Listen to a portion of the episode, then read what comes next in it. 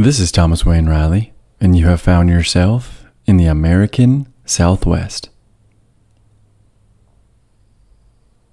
The uh, events leading up to the Pueblo Revolt, the Pueblo Revolt itself, and now the Reconquest after the Pueblo Revolt, as you have already gathered, have all, it turns out, taken one episode each instead of my original plan of one episode, period like for the whole thing. But obviously, this is a benefit to all of us because this is just so exciting and interesting, and I love learning, and apparently, y'all love listening to me learn you something. So, if you haven't listened to the previous two episodes about the Spanish coming to the Southwest and then the Spanish getting kicked out of the Southwest, well, obviously, you should. If you have, awesome. That's good. Thank you. Let's continue the story of the Reconquest after the Pueblo Revolt of 1680.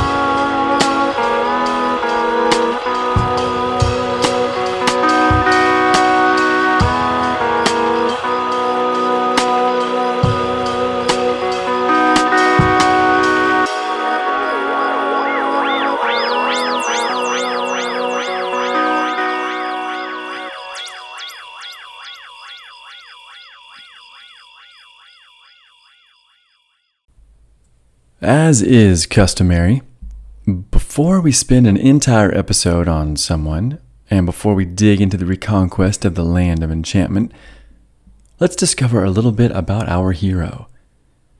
And I do mean that in the truest sense of the word hero. Because as opposed to so many other Spaniards that I have so far talked about, while he does indeed have his uh, flaws, the reconqueror of New Mexico after the Pueblo Revolt seems to have a whole lot more of the qualities that we today would identify as heroic. Now, maybe I'm just looking for anyone in our story so far, since the introduction of the Europeans in the New World to root for. Maybe there aren't any, at least by today's standards. Although, it's quite possible today's standards aren't what we should be judging anyone by, anyways. Well, that, you know, that being said, let's learn about the man who will take back New Mexico for Spain. Don Diego de Vargas Zapata Lujan Ponce de Leon y Contreras, the last male descendant in the noble Vargas line of Madrid. First of all, his line, the Vargas line, is pretty storied and awesome, and it is filled with knights, saints, counselors to kings, ambassadors. There's some governors, warriors on the continent, the, the European continent, and conquistadors in the New World. Did I mention actual medieval knights? They have their names inscribed into marble bridges and at the base of statues all over Spain. Theater plays were written about the Vargas, and colloquial sayings used their name. And the family was in the business of reconquering. For real since a ton of his ancestors are famous for taking back Spain from the Muslim Saracen infidels, as the Spanish would have called them. Don Diego was quite literally made for the role of the leader of the reconquest of New Mexico. Having been born in 1643 in Madrid, Diego de Vargas Zapata Lujan Ponce de Leon was only 23 years old when in 1666 his father, a knight, died in Guatemala, leaving him, Diego, with the entirety of the Vargas estate, which was massive. Four years later, in 1670, Diego had a daughter with his wife, Doña Beatriz Pimentel de Prado. By 1673, though, Diego de Vargas was across the ocean in Mexico, following in the footsteps of his father and his other ancestors. Uh, in Mexico, he was in the jurisdiction of Teotihuacan, which is in what is now the Mexican state of Oaxaca. And he was there as the chief judge of that jurisdiction, for he had begun his political career that very same year. But in what must have been a painful stab at the heart, The following year, 1674, Diego learned his wife had passed away back in Spain. After making sure his brother took custody of his child, with his continued financial support, of course, but with his brother taking control of his daughter back in Spain, Diego was free to move up the political ladder across the ocean. And in 1679, he found himself Justicia Mayor of the mining town of Tlalpujahua. Oh, he also found himself with three more kids with a woman in Mexico City by the name of Nicolasa Rincon. By now, after the three ish failed attempts to take back New Mexico, which we talked about in the last episode, Vargas promised Spain and the king that he was the man to finally do it. And with a family history and name to back him up, Spain was all in. As J. Manuel Espinosa wrote, while summing up the Vargas line, quote, The blood of conquerors ran unmistakably in Don Diego's veins. End quote. Twelve years to the very day of the revolt, on August 10th, 1692, Vargas Having been given the office of governorship of New Mexico the previous year, on February 22nd of that previous year, but on the 12 year anniversary of the revolution that swept through New Mexico like a brush fire in the wind, 12 years to the very day, Vargas announced his glorious turn at reconquest and resettlement. And then 11 days later, on the 21st, he marched with 50 soldiers, 10 armed civilians, and 100 Piro and Southern Tiwa allies, who had come down that dozen years before, actually. But he marched this small but well led army north. Yet, even with this determined army, with the strong leader at its helm, who were all ready and willing to fight harder than the previous two armies had done, even with all that, they met very little resistance. That isn't to say no resistance, though, and as David Roberts puts it in Pueblo Revolt, quote, it would take four years for Vargas fully to establish control over the shattered Pueblo world, and those years would prove far from bloodless. And in the end, the new colony that Vargas brought into being bore only superficial resemblance to the abject fiefdom Oñate had launched in 1598. Since I knew very little about the Pueblo Revolt before deciding over a year ago to do a podcast about it. I knew even less about the reconquest of the Pueblo Revolt or after the Pueblo Revolt. This fact was made quite clear to me as article after article and a few books I read, especially David Roberts' book, The Pueblo Revolt. Um, they all reiterated the same fact that despite what you have read and or heard, or if you have heard nothing, what you may hear in the future. Despite all of that, the Reconquest was not bloodless. I guess it is known as the Bloodless Reconquest. So I'm here to tell you, dear listener and friend, that the Reconquest was not bloodless.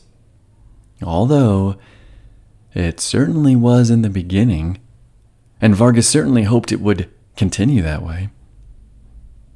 As he and his army marched north from El Paso towards the old capital of Santa Fe, rather rapidly, honestly, Vargas came upon the exact same scene so many Spaniards had come across on their way north before him. Deserted Pueblo after deserted Pueblo. They passed Sandia, Isleta, Domingo, even Cochiti. No one. Remember, Cochiti is where one of those few attempts at reconquest earlier had attempted to set up a forward operating base. And Isleta is where Otermin found some locals. This time, no one. Not a soul. At least, until they backtracked down the river and came to the pueblo of San Felipe. It was here, at San Felipe, that Vargas and the Reconquerors finally saw the Puebloan enemy. Except this enemy wanted no fight. After some gentle coaxing down from off the surrounding mesa tops, a San Felipe Puebloan rode towards them on horseback and said in Spanish that they wanted no war, but rather they wanted help. Help, please. Help in fighting their Tewa neighbors to the north. Those same Tewa neighbors who had probably won the Anasazi Civil War and had come from Mesa Verde with Poseyemu leading them. They had come down to the Rio Grande Valley all those years ago. The same Tewa neighbors who had begun the Pueblo Revolt in the first place. With Pope, the leader of the revolt, if you'll remember, taking on the mantle of Poseyemu himself. So the San Felipe Puebloans supposedly wanted Spanish help in fighting their northern revolutionary neighbors, the Tewa Indians. Vargas was rather surprised by this request, but he agreed, of course. The Spanish would help. That is, after all, why they had came back. Remember, the last real group that had come north were stopped in their tracks at Zia, where 50 of them had been injured. I have no doubt Vargas expected the same thing as he went north. So this was a blessing to him and his men. I'm sure by the campfire that night they were praying to God in thanks for allowing them to succeed where their predecessors had not. But that joy would eventually fade. After waiting for an inordinate amount of time with nothing to show for it, Vargas and his Spaniards and Indian allies realized this may have been a ruse, since no San Felipe Puebloans showed back up at all. At this point, Vargas decided it was time to go north to Santa Fe, straight to the capital of this and his territory. It was time to make a statement and to finally take it all back. No more games. The Vargas don't mess around, after all. According to Vargas' own testimony of what went down outside Santa Fe in the pre dawn dark of September 13th, the armed Puebloans lined the fortress's walls from end to end once the Spaniards had been noticed creeping through the cornfields. They'd arrived on the outskirts the prior night, but Vargas had wanted to secure some element of surprise, which he probably never had, honestly. Remember, the ancient ones, the Puebloans, the Indians, up until the 1870s were rarely, if ever, surprised by invaders. But in the dark of, of the morning, before the sun had risen, the Spanish were creeping quietly through the enemy's cornfields, those cornfields that dotted the landscape outside of the walls of Santa Fe. Then, at some point, in what must have honestly been a frightening display, the Spaniards shouted in unison, five times, no doubt waking up any Puebloans who had not yet noticed the incoming conquerors. What they shouted was something they'd shout repeatedly during the Reconquest at almost every Pueblo they would lay siege to. It seems like a somewhat intimidating and pretty awesome way to start a battle, if you ask me. They'd yell, Praise be the blessed sacrament of the altar. They shouted that five times, and what they must have felt like was their own version of the Old Testament assault on Jericho. Surely the walls were about to come down, right? Instead of securing the city, though, an almost comical interchange between the Tewa behind the walls and the Spanish ready to invade actually ends up occurring. For whatever reason, the Puebloans along the ramparts thought the invading force of Spanish were Apache Indians. Apaches and some quote unquote liars from Pecos Pueblo, which really does go to show the amount of battling and infighting the Puebloans must have had with the outside raiders and with themselves in the previous 12 years. It does seem there truly was a breakdown of the alliance once the Spanish left. Now, of course, that alliance only lasted for the Pueblo Revolt, and it wasn't around before then. To this, though, the accusation that they were Apaches, the Spanish answered that no, no, in fact, they were Spaniards sent from God and the crown to take back the land from them. The Puebloans, still sure in their knowledge that this was the Apache, and that this was all some OIT business. I'm referring to Old Indian trick, of course. Well, the Tewa Puebloans behind the walls next asked if these invaders really were truly who they said they were. Are you really Spanish? They yelled. If you are Spaniards, then why aren't you firing your arquebuses? That is kind of a valid question, I suppose. Vargas responded with, according to his own words, quote, I replied to this that I was a Catholic and they should calm themselves. Remember, much like previous entradas, he was there to treat the locals with love and respect and to try and refrain from killing them. At least, killing them before they were baptized. Vargas, in this and in every situation during his reconquest, had to be the bigger, more gentler, wiser man. He was ordered to do so by the King of Spain, and this first real interaction had to look like the Spanish had truly changed from their earlier vengeful, burn everything down and hang and shoot and garrote and just kill everyone ways. The back and forth continued, though, uh, when the sentinels along the wall demanded that if they weren't going to shoot their guns or cannons, which were now pointing in their general direction, then they should blow a bugle. Hmm, okay, fair enough. In response, Vargas had his men blow the bugle and pound the war drum, but not fire their arquebuses nor the cannons. At this point, the Puebloans may have actually believed the Spaniards because, as Vargas says, they, quote, replied that they were ready to fight for five days. They had to kill us all. We must not flee, as we had the first time, and they had to take everyone's life. At the same time, they began a furious shouting that must have lasted more than an hour. Clearly, the Puebloans were pissed. I think they'd have actually preferred if it had been Apaches. But I mean, put yourself in this scene if you haven't already.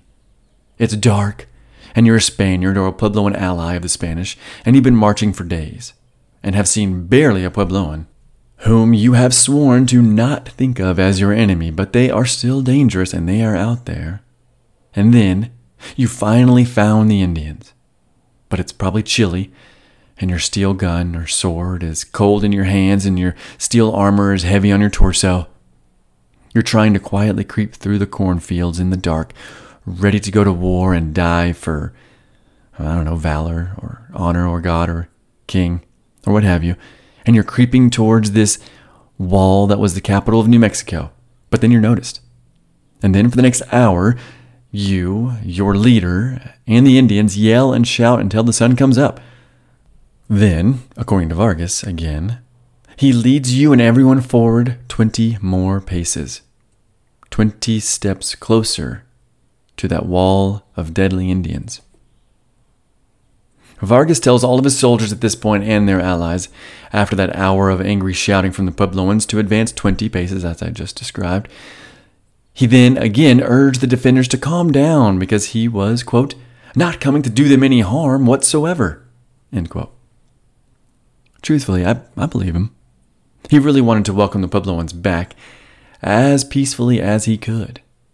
It was his mission, after all. This is indeed a pretty comically tense scene, really, but lurking under the apparent silliness is the knowledge that any one warrior on either side makes any sort of mistake, and the fighting breaks out. And then, who knows what the outcome would be? Sure, the Puebloans have a big wall, but the reconquerors have their cannons and their sheer will. After all, a Vargas was their leader, and reconquest is in his blood. Eventually, the Puebloans ask Don Diego to remove his helmet so that they may see his face and who he really is. Vargas agrees to this and removes his medal. And he does this despite the fact that someone could have shot an arquebus or an arrow right directly at his Spanish head. It probably wouldn't have hit its mark, but still. So the brave Vargas took off his helmet and showed his white Spanish face, and, well, once they saw he was really a Spaniard, oh, all hell broke loose. The Puebloans rained down complaints and curses and vitriolic anger upon Vargas and his comrades from one end of the wall all the way to the other. They yelled about how the Spanish had caused the Apaches to be angry at them and even to fight them.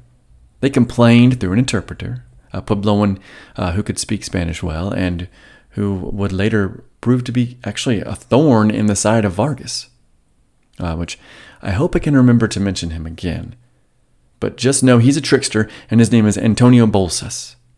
Well, this Bolsas interpreter would recount to the Spaniards about how the Spaniards had treated them, the Indians, how they treated them so poorly, and had beat them and had forced them to build their Catholic churches against their will.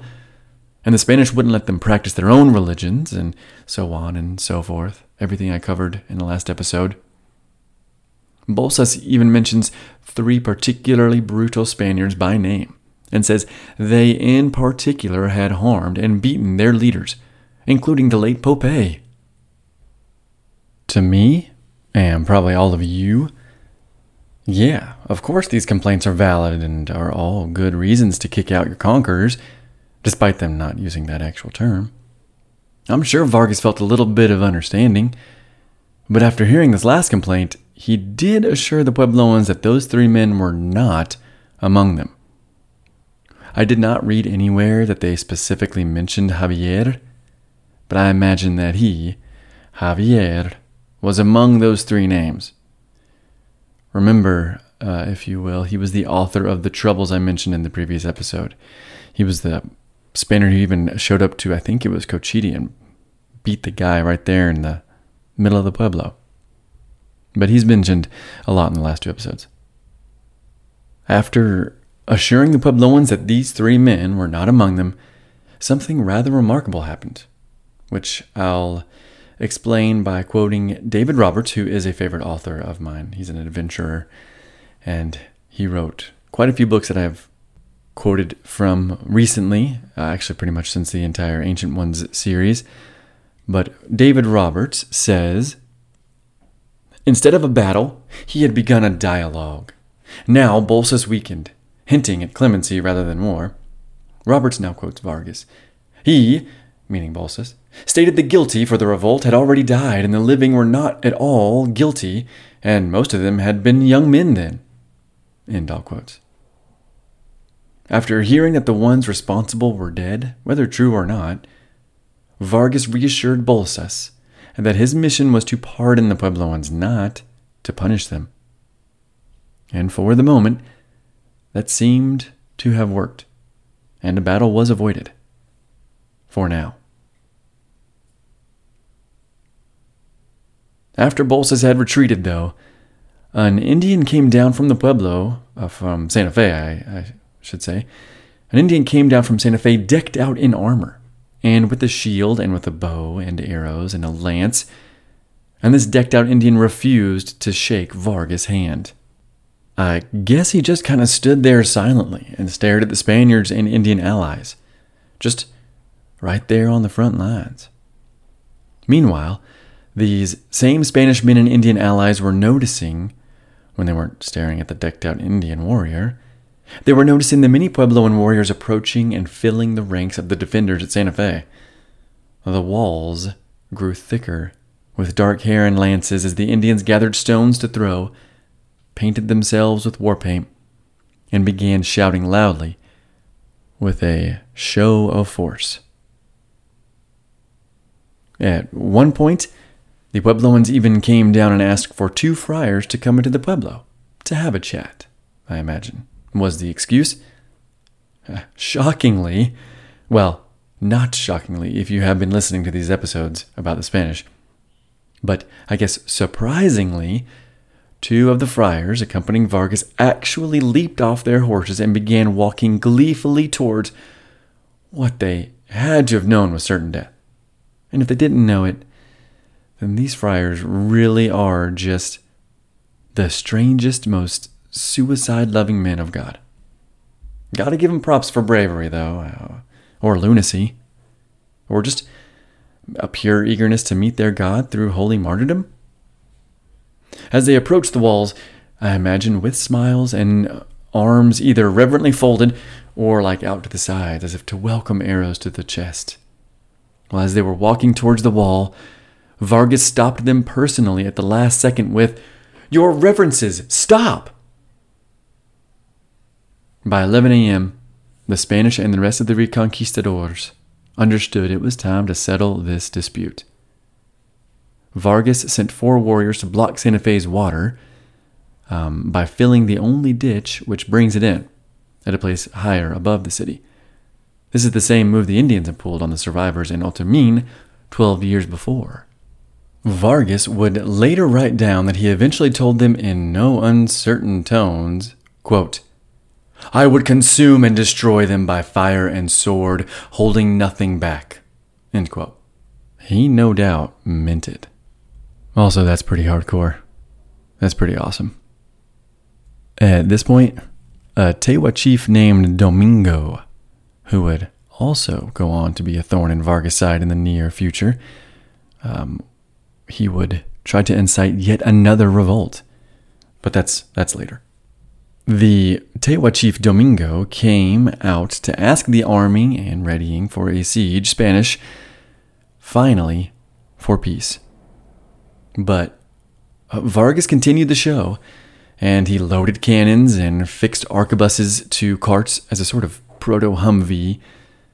Two hours of this gearing up for battle continued. High noon came and went. Domingo, who had gone back to the Puebloans and attempted to talk them into not fighting, eventually he just gave up and told Vargas on his way out that, hey man, these people are not surrendering. I'ma head out. Then Domingo left. All the while, confident in his ability to end this as he was commanded, which was, again, peacefully, Vargas continued the show of force while also promising to pardon all the Puebloans. He also continually raised the emblem of the Virgin Mary over and over again, while simultaneously assuring the dwindling Puebloans behind the wall that he would indeed be absolutely merciless if this came to battle. Vargas wrote, quote, I replied that I was neither afraid of them nor humbled as they were, confined, besieged, without water, and subject to my burning them out and killing them all, which I could have done in the time that had passed since I arrived. That would have looked a lot like the reverse of 1680. And I think the Puebloans came to realize it. It also would have looked a lot like Vargas's predecessors. Finally, two Indians crept out of the besieged Santa Fe and offered the peace from all the Indians inside the city's walls. At this point, Vargas not only shook these two men's hands, but he also hugged them both. Afterwards, he and his 40 soldiers marched into the crumbling capital of New Mexico, that is, Santa Fe. Vargas would say of the whole day, quote, The Indians, although frightened, began to come out to give me the peace, which I gave them all, with all my love. I spoke words of tenderness and love so that they might be reassured about my good intentions. End quote. I think in that moment he really felt a huge sense of relief, and as his knightly blood required of him, he was truly filled with love and thankfulness that he hadn't had to kill anyone. But certainly the retaking of New Mexico couldn't have been that easy, right? That very day, he had a cross erected in the center of the city. Surprisingly and thankfully, because of the lack of bloodshed thus far, but over the next few days, many nearby Pueblo leaders came and offered peace and submission for their people. Yet still, Vargas needed full submission from all the Pueblos for this reconquest to work. So at the end of that month, September of 1692, Vargas set out on a mission to visit every known Pueblo in order to ask for submission and, of course, to give pardon. One of the first pueblos Vargas would visit was Pecos. Uh, if you have not been to Pecos National Historical Park, just off of I 25, east of Santa Fe, and south of the Sangre de Cristo Mountains, which are the Rocky Mountains, the southern Rocky Mountains, I implore you, if you have not been, to visit. It is amazing. And you can see the old church, or what they reconstructed of it. And you can walk amongst uh, Puebloan ruins. And you can go down in a reconstructed kiva. And it's not far from a Civil War battle. Actually, it was the decisive Civil War battle in the American West, really. Unfortunately. Well, I shouldn't say unfortunately, but the Yankees routed the Rebs in that one. Uh, uh, you know, me and my folk are all deeply from the South, so you'll have to pardon me. But the national park slash, I guess, national monument, it's a great off the beaten path and rarely visited place, and it has gorgeous views and a great history. The cover of the last episode of the Pueblo Revolt is of the destroyed church in the Kiva they built from the church. I took that picture, I took two pictures, and then kind of put them together and drew them on my iPad to make uh, that um, cover. Just outside of view of the large pueblo that is Pecos, Vargas and his men camped for a night before surrounding the important pueblo the next morning. Then, at his signal, Vargas and the men all shouted in unison five times, as was their calling card. Alabado el Santísimo Sacramento. Praise be the blessed sacrament of the altar. He'd done this at Santa Fe, I remember? Oh, and he'd do it again, too.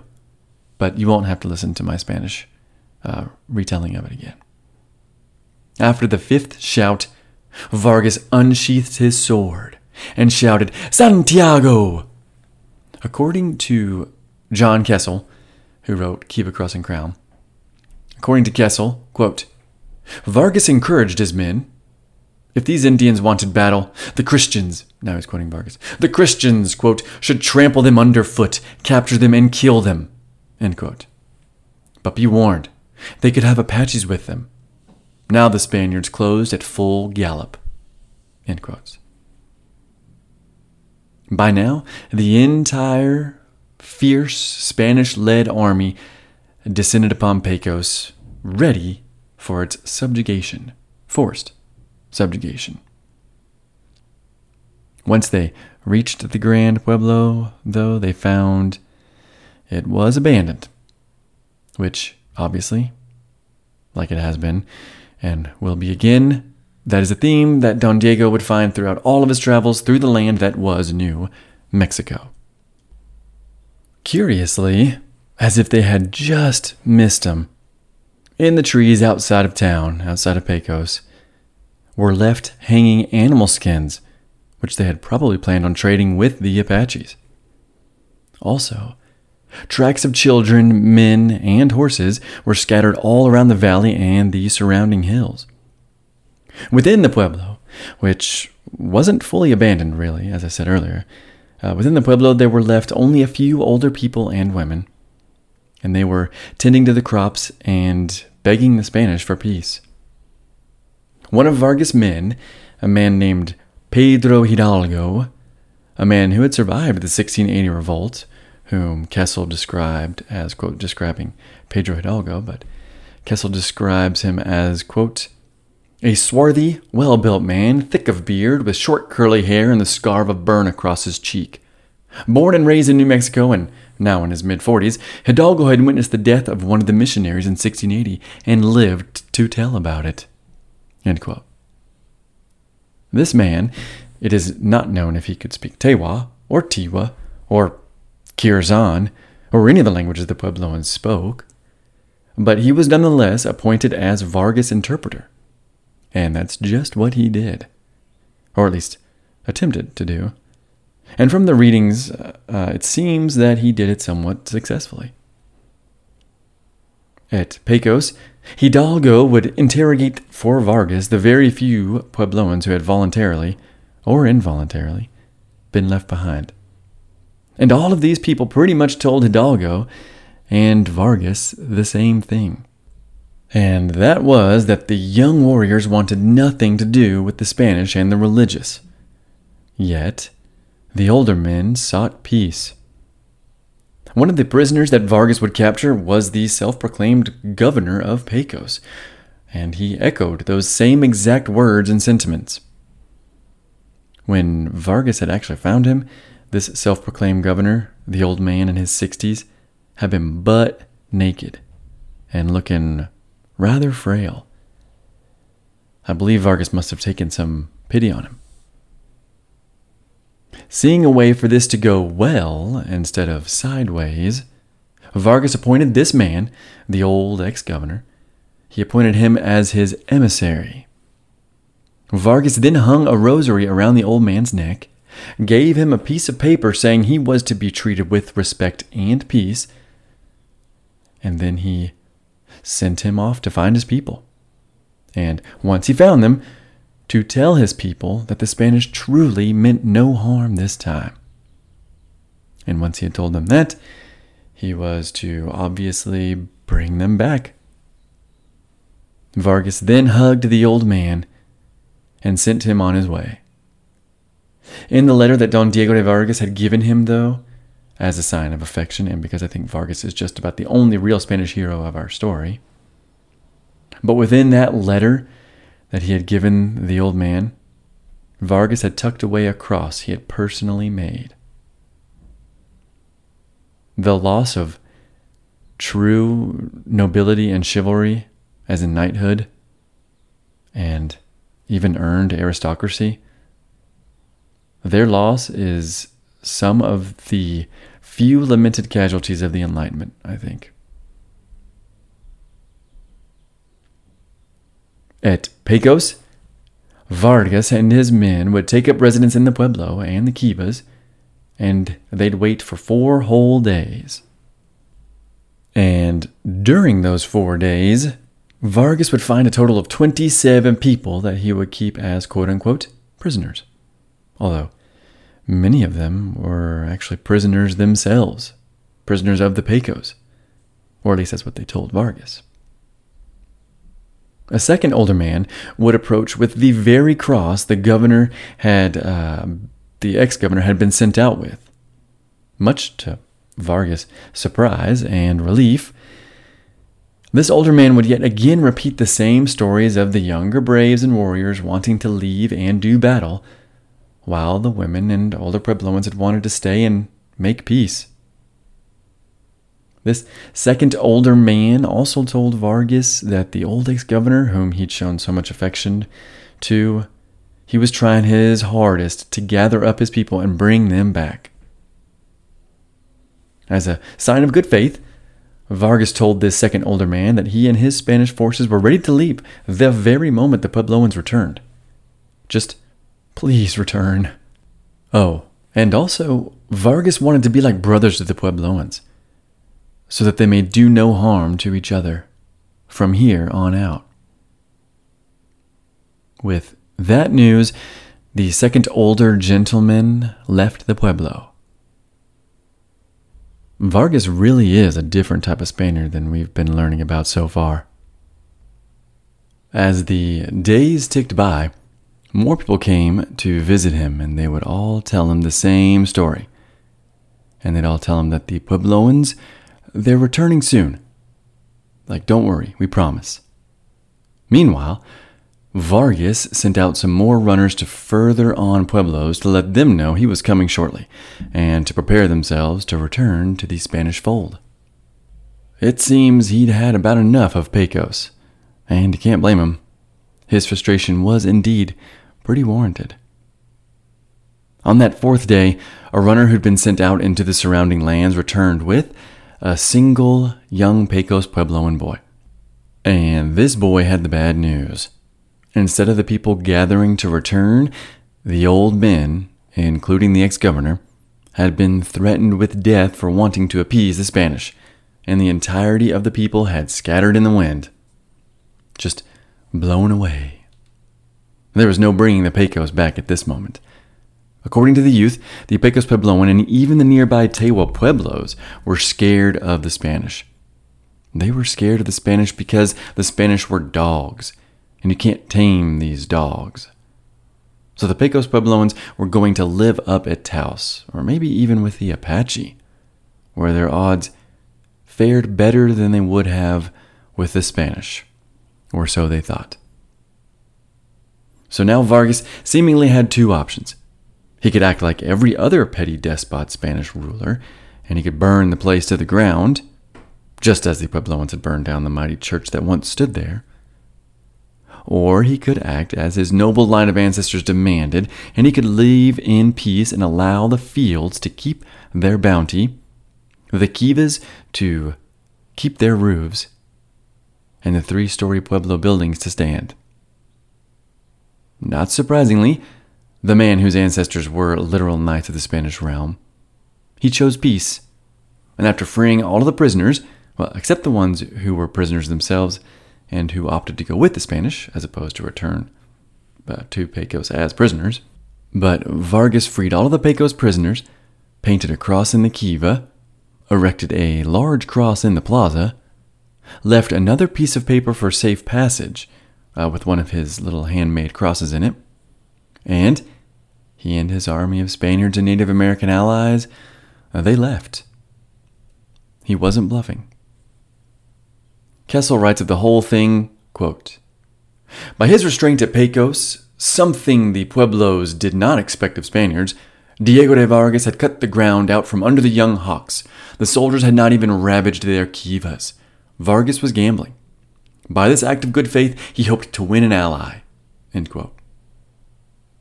My only pushback is that Vargas may not have been gambling, but simply acting as someone of nobility ought to.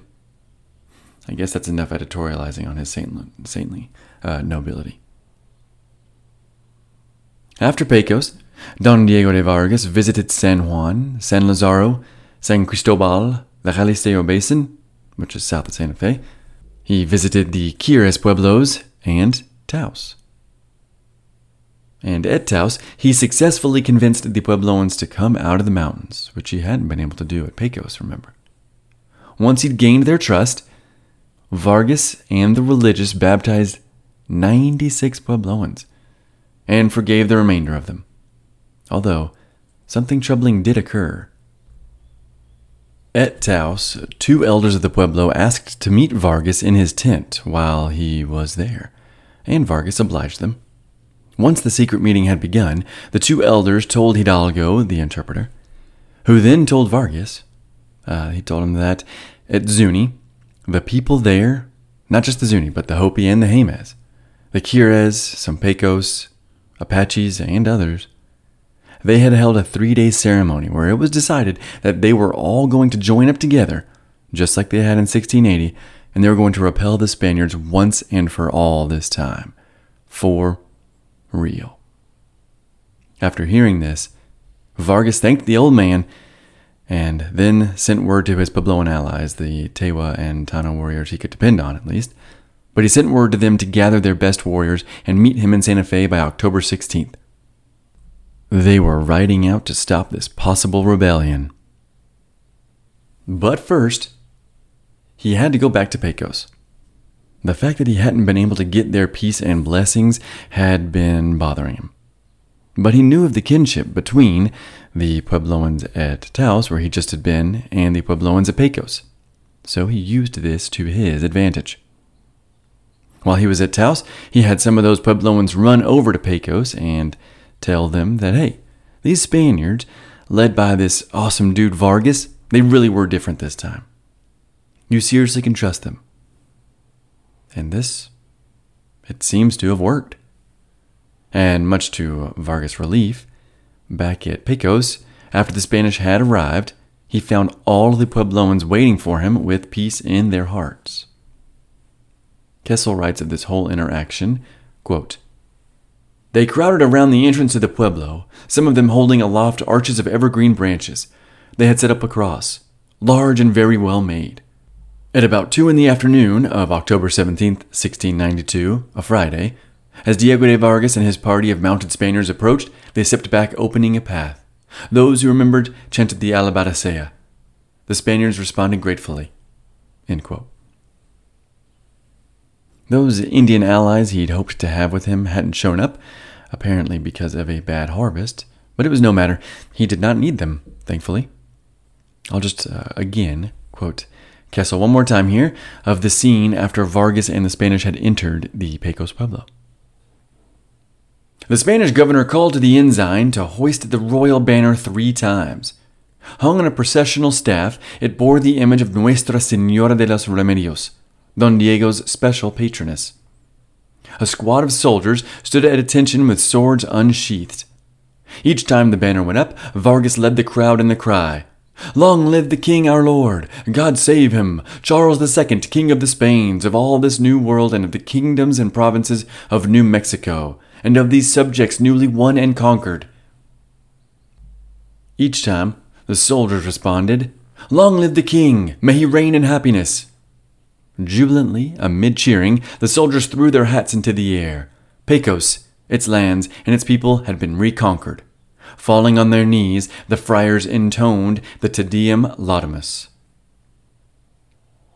You know, I can't help but picture this scene on this cold October day as being kind of one sided in its jubilation, but it must have been quite a scene nonetheless. Thankfully, as we'll soon learn, this time around, it truly was going to be different for the Puebloans. But they didn't know that yet. There was no way they could have known that. It was now time for Vargas, in what Kessel called a suicidal boldness. It was time for him to head west and retake those pueblos and puebloans for Spain once again. Once at Zuni, rather than start the second revolt, the Puebloans capitulated quickly, which was probably due to the Apaches having told them they were all going to be murdered by the Spanish, who were coming swiftly on their way. And thankfully, that was not the case, but it still scared the Kachinas out of them. They probably also got word from the many other pueblos of the bloodlessness thus far of this whole endeavor, and the peacefulness that the Spanish had shown everyone. Then, at the Hopi pueblo of Awatovi, which is the first pueblo the Spanish would have come to on Antelope Mesa, which sits just southeast of First Mesa, Awatovi was quite the hub of activity for the Hopi, and it was a truly important city, which is why what I'll bring up later, like way later, towards the end, is so shocking. But for now, at this time of Vargas' arrival, 122 men, women, children, they were baptized during his visit, which, to the Spaniards, remember, that is a true blessing. But what wasn't a blessing was the news a Puebloan man named Miguel told Vargas. Apparently, at the Hopi village of Walpi, the other leaders and governors of the Hopi had a meeting where it was decided they were going to complete the plan they'd formed at Zuni and they were going to kill all the Spanish. Even knowing that, though, the brave and seemingly divinely protected, yet boldly suicidal Vargas he kind of reminds me of those friars I bring up all the time and, in their love of suicide. He seemingly wanted to meet God sooner. But Vargas, who had been warned by Miguel before, mind you, but Vargas yet again ignored the Puebloans' warnings, and he climbed to the top of the heavily defended and hard to get to Walpi Pueblo. And Walpi Pueblo sits on First Mesa in the Hopi Mesa world, or as David Roberts describes it, perched atop a knife edged fin of a butte that thrusts west. It's a pretty good description. Once in the Pueblo, Vargas approached the rebellious leader named Antonio and told he and his men to lay down their arms, which they did.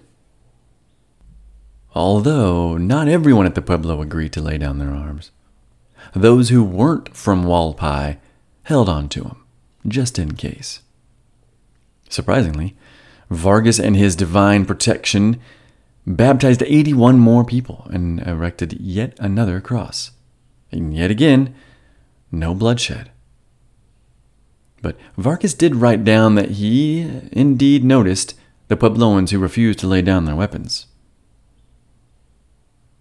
On Second Mesa, much the same happens inside the villages of Novi and Jungle it seems nothing could stop Vargas in his bloodless reconquest.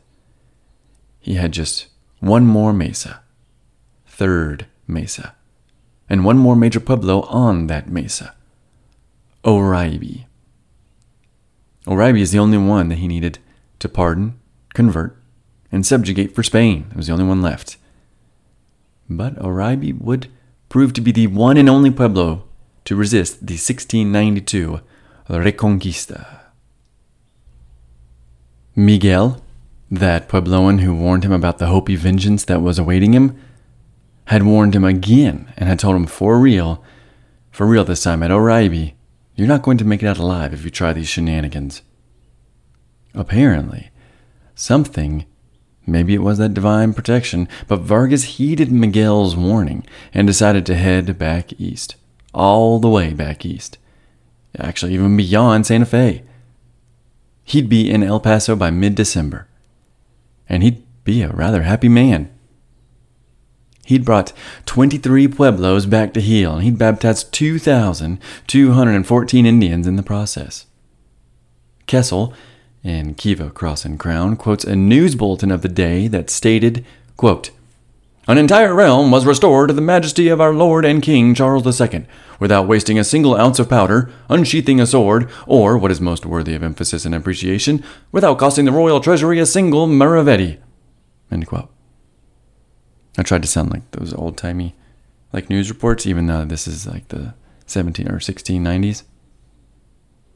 Before Vargas made it back to El Paso, he would stop at El Morro, that awesome place near El Malpais in New Mexico where Oñate carved his name and Puebloans before him carved Kachinas, and where Anasazi and ancestral Puebloans before them carved their petroglyphs.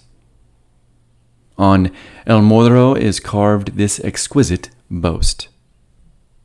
Here was the General Don Diego de Vargas, who conquered for our holy faith and for the royal crown all the New Mexico, at his expense, year of 1692. I suppose he earned that one. Although, the bloodless part of the exceptional Reconquista, the part about no swords being unsheathed, or a single ounce of powder being used. Unfortunately, that was not meant to last. Now, for the second part of Vargas' mission bring some hardy colonists north to repopulate Santa Fe. At this particular task, he was less successful than he'd hoped he would be, at least at first. At the time, El Paso wasn't an easy life by itself, with constant Indian attacks from Apache and many other nomadic tribes who had been stealing horses and people for a century already. Not to mention, the Pueblo revolt itself was still fresh. As my sister in law calls it, the land of entrapment wasn't looking like a great place to set up shop or home for the leery Spaniards that had already survived the revolt and the ensuing 12 years. Eventually, the king's treasury cut Vargas off when he'd spent 40,000 pesos on recruitment. So much for not costing the royal treasury anything. But apparently to Vargas, his mission was complete, the second part of his mission. After all that time and money, he had succeeded in gathering what he felt was enough people to head north and resettle the land. With all that money and time, he had ran around the entirety of New Spain. Uh, he was looking for worthy families to help him resettle, and by October of 1693, almost a, a year since his return from reconquest, which again, that's a long time, and this long absence no doubt confused the Puebloans up north about the Spaniards' true intentions. I mean, were they coming back? Were they bluffing? Well, Vargas set off once again for Santa Fe in October. This time, his party was much, much larger. Actually, over four times as large as his previous excursion. The Bureau of Land Management, American Bureau of Land Management, the BLM, has a series titled A Forgotten Kingdom The Spanish Frontier in Colorado and New Mexico, 1540 to 1821, that talks about the people he recruited. The paper says, quote, Vargas settlers represented a cross section of society in New Spain. Along with the quality families of the interior, Vargas gathered 27 families of Negroes and mestizos from Zacatecas. Also included were widows, single men, and a few Spaniards of pure blood, with great social standing. Uh, it goes on to say Luis Granillo was named second in command. Roque Madrid was put in charge of the soldiers, and Fray Salvador was superior to the 40 missionaries. Santa Fe was to be reached in 50 days. So, with him were 100 soldiers, 70 families, plenty of Indian allies, and 18 Franciscan friars. Not to mention 2,000 horses, 1,000 mules, and 900 head of cattle. But the drive back to Santa Fe wasn't as rosy as Vargas or any of the new colonists had hoped it would be. Kessel writes of the escapade quote, The journey north was a nightmare.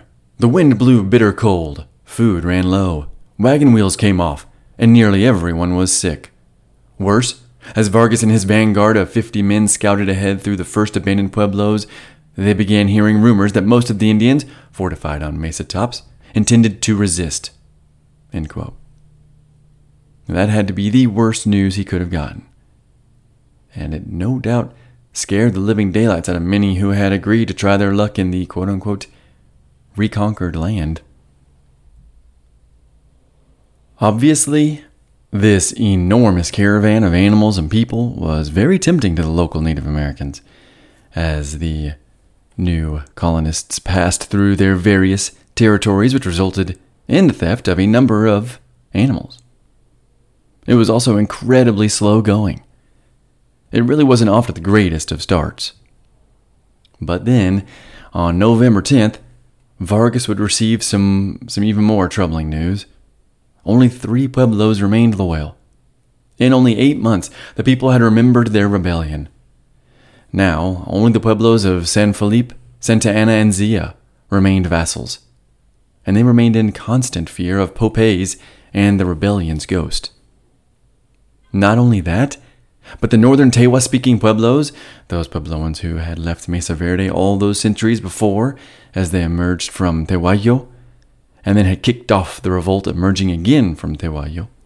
They had gathered the other Kiowa speaking peoples of the Tiwa and Towa, and with them, they had gathered even more Indians from the Navajo and Apache tribes, and they were all ready for a fight. There was only one thing Vargas could do after hearing this news, and that was to act as bravely suicidal as he had previously. With 50 soldiers, he ran north to the defense of his Puebloan subjects. But the news would continue to get worse. Vargas learned from the governor of Pecos Pueblo himself that the people were ready for war with him uh, because a man, a man who had been Vargas's interpreter the year before, actually, but a man named Pedro de Tapia had spread a dangerous lie uh, once Vargas had left for El Paso that previous year. Tapia had spread the false news during a meeting of Pueblo leaders that once Vargas returned, he was going to kill everyone in the New Mexico territory except those between the ages of 12 and 14. Essentially, everyone born after the revolt would be spared, and only them. Tapia himself had died since he spread the lie, but his rumor lived on.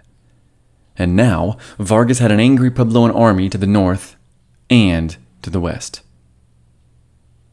The bad news didn't cease for Vargas after learning of the hostility, though. Once the rest of the caravan reached him, he discovered the people had traded many of their goods, far more than had been necessary, of course. But they traded way too much of their precious goods, and even some of their weapons. They traded them to Indians for sacks of corn. Guns powder, jewelry, and even horses have been traded for beans and grains. It's amazing what starvation will do. Then at the end of November, it snowed heavily and with a bitter cold and a biting wind attached to it. Not long afterwards, 16 men and women, including seven soldiers, would steal horses, clothing, food, and head out into the territory, wanting nothing more to do with what was looking like a doomed situation. Vargas vowed retribution on the mutineers, but would never get the chance to met it out, as far as I can tell. The fate of those seven would be interesting to know, but I did not have much luck finding that information. Unless a few of them were returned to Vargas later by some Puebloans, but we'll, we'll hear about that. I'm not sure if they are the ones, the same deserters as I'm talking about now. Some relief, though, did finally come from the Pecos. That pueblo that he had thankfully spared the year or so prior. The relief came in the form of some maize flour, but still, it wasn't quite enough.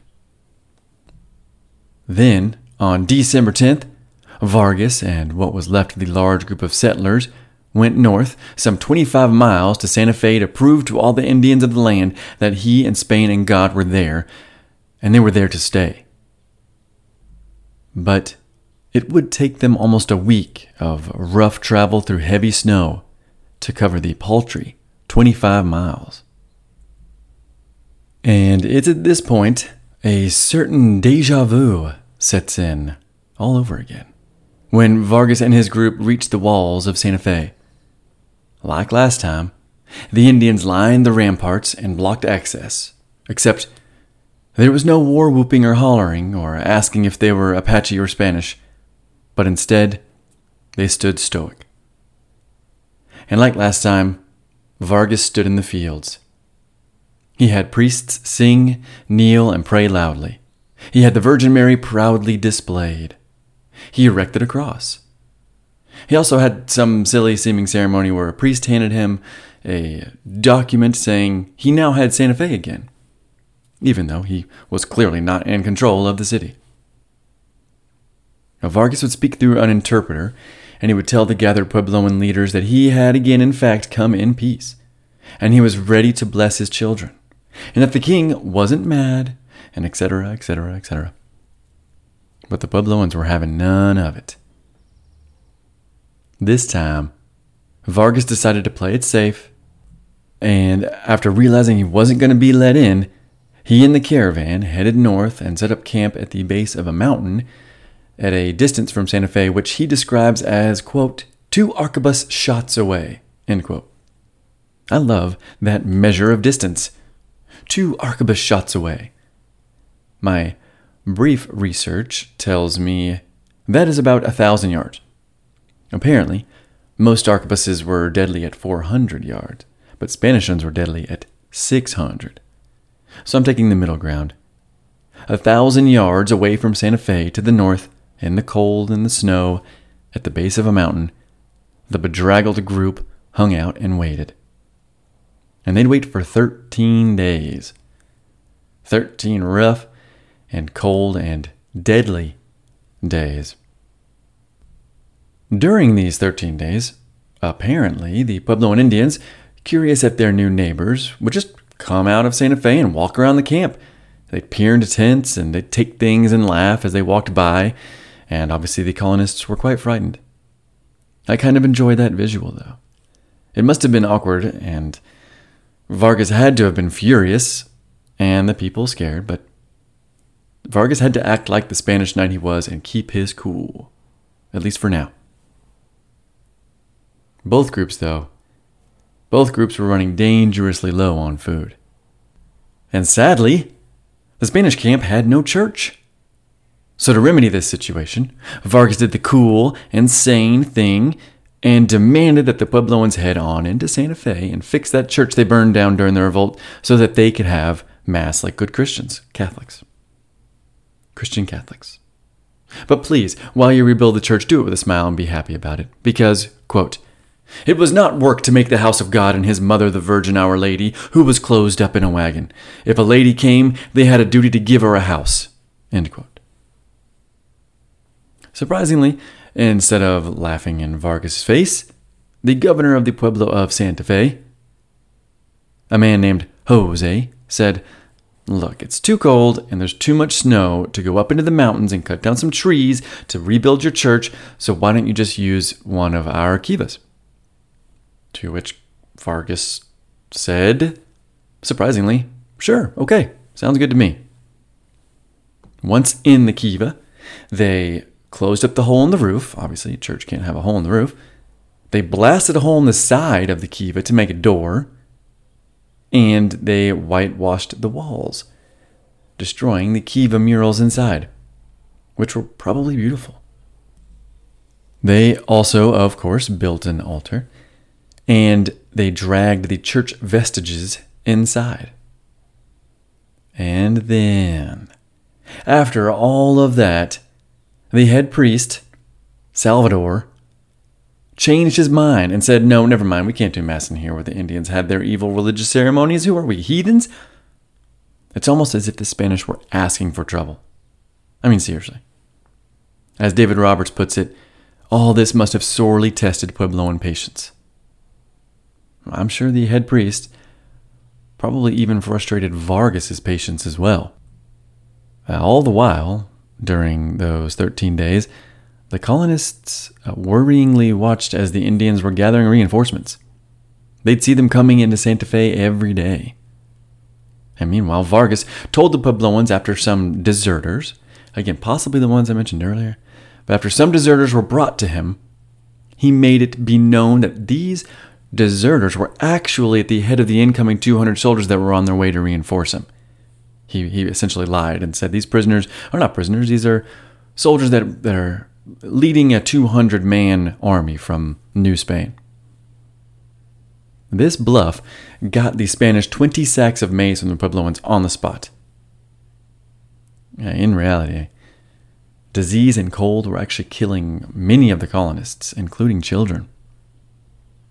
The winter that year would prove to be the coldest for anyone living there, and the brutal temperatures and the snow and wind were freezing the camp to death. Twenty two of Vargas's travelers would die before long. The people and Vargas couldn't hold out much longer. On December 27th, after what had to be a pretty disappointing and sad Christmas, maybe even a blue Christmas, but on December 27th, the news came to Vargas by way of a blind spy he had inside Santa Fe. He heard that the Indians had guessed correctly that the 200 soldiers coming, that was a lie. And so the Indians were now preparing for war. It wasn't a total lie, though. Pecos, they were sending 140 warriors, but they weren't there quite yet. And they weren't arquebus firing, horse riding Spanish soldiers either. And then on the 28th, Vargas himself went to the gates of Santa Fe and asked for peace one last time. But it was denied him. And that night, the people heard war chants and screams all throughout the darkness. The battle was coming. In Kiva Cross and Crown, Kessel writes Addressing his entire army, as men and horses stood there benumbed, their breath escaping in white puffs. Don Diego de Vargas reassured them that God and the Blessed Virgin were with them, a fact Fray Diego de Zeinos confirmed. Then all knelt in the snow, recited the general confession, and were absolved by the friar.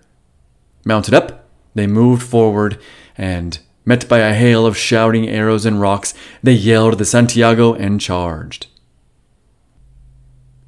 The prayers, the reassurances, and the charge would happen on the morning of the 29th. And the fighting would effectively end the night of the 29th.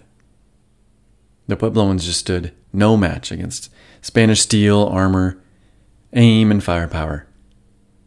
Despite the Puebloans putting up a tough fight with stones and arrows and spears, according to Vargas, not a single Spanish soldier was seriously injured during the battle and nine Puebloans lost their lives. The gate was set fire to, the walls had holes blown in them from cannons. Half the city was taken quickly, and then by nightfall, almost the entire city was taken. Along the hills, other Puebloan warriors gathered, but Vargas sent a group of Spanish and Indian soldiers to shoo them away, which they did. The Puebloans still trapped in the city of Santa Fe hid, as best they could, but Vargas set up sentries to watch for any fleeing Indians, and he slowly pulled them from their kivas and hiding places throughout the night. With seemingly no other option, the governor of the Pueblo of Santa Fe, the aforementioned Jose, hanged himself before dawn. But the real slaughter was just about to begin. This is where everyone points to the fact that the bloodless reconquest was not, in fact, bloodless. Vargas would raise the flag of triumph over the city, assemble the prisoners, chastise them for their deception, line up all captured warrior prisoners outside the city, have them absolved of their sins, and then shot. As Roberts puts it, quote, in a matter of minutes, 70 Puebloan warriors lay dead in the dirt. Vargas then informed every surviving Puebloan at Santa Fe, 400 of them, including women and children, that they were to be punished with 10 years of servitude, aka slavery. He let his colonists, their new masters now, divide up the Indians as they saw fit. It seems Vargas's old interpreter's words of Spanish punishment were coming true. For the Pecos Pueblo, though, which had sent again over 140 warriors in that battle for Santa Fe, Vargas was true to his word of helping them as they had helped Vargas. Only days after the siege, when a band of rebel Tewas, Tanos, Picuris, and Apache threatened the Pueblo, the governor, a man named Don Juan de Ye, a close friend of Vargas by now, he asked for the Spaniards' help, which Vargas sent him right away. He sent the help in the form of his second in command, his maese de campo, a man we will talk about a bit later, but a man named Madrid, Roque Madrid. Madrid took 30 soldiers and off they went. By the next day, though, the defensive party had arrived back in Santa Fe, and Madrid reported there was no sign of any enemies. The whole thing may have been a test, which it looks like the Spanish passed. Uh, Madrid then reported that everyone in the entire Pecos Pueblo, quote, were grateful for the sending of these soldiers to protect them. They welcomed them warmly, and, having the Spaniards so firmly on their side, they feel secure. Again, Vargas' treatment of Pecos uh, seems to be paying off, and it would pay off again before long. Throughout the Battle of Santa Fe, during the day and the night, hundreds of Puebloans had fled northwest to the nearby butte known as Black Mesa. Men, women, and children from San Ildefonso, Pojoaque, Santa Clara, Tesuque, Cuyamungue, and Jacona pueblos gathered in the hopes of fighting off the Spanish in what they must have been coming to realize was a vain attempt to drive them out once and for all. On February 26th, almost two months of gathering strength, courage, resolve, and probably hoping the Puebloans would come down, but on February 26th, Vargas marched towards Black Mesa. Even though they were gathering the courage, those two months were rough on the colonists, and no doubt the Puebloans as well. The cold and the snow had not ceased in that time. And by now, the colonists were almost out of horses, ammo, and food. It was now or never, but choosing now wasn't easy. As the Spanish waited at the base of the mesa with their Pecos allied army, Frozen rain and even more snow pelted them for days. But not just weather rained down.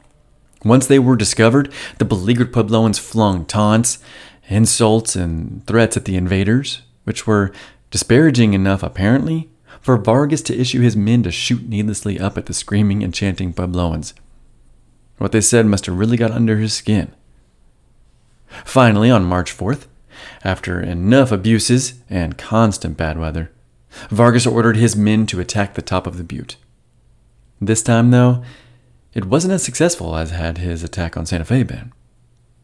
To start the battle, a cannonball or mortar shell shot from the Spaniards misfired and exploded in the artilleryman's face.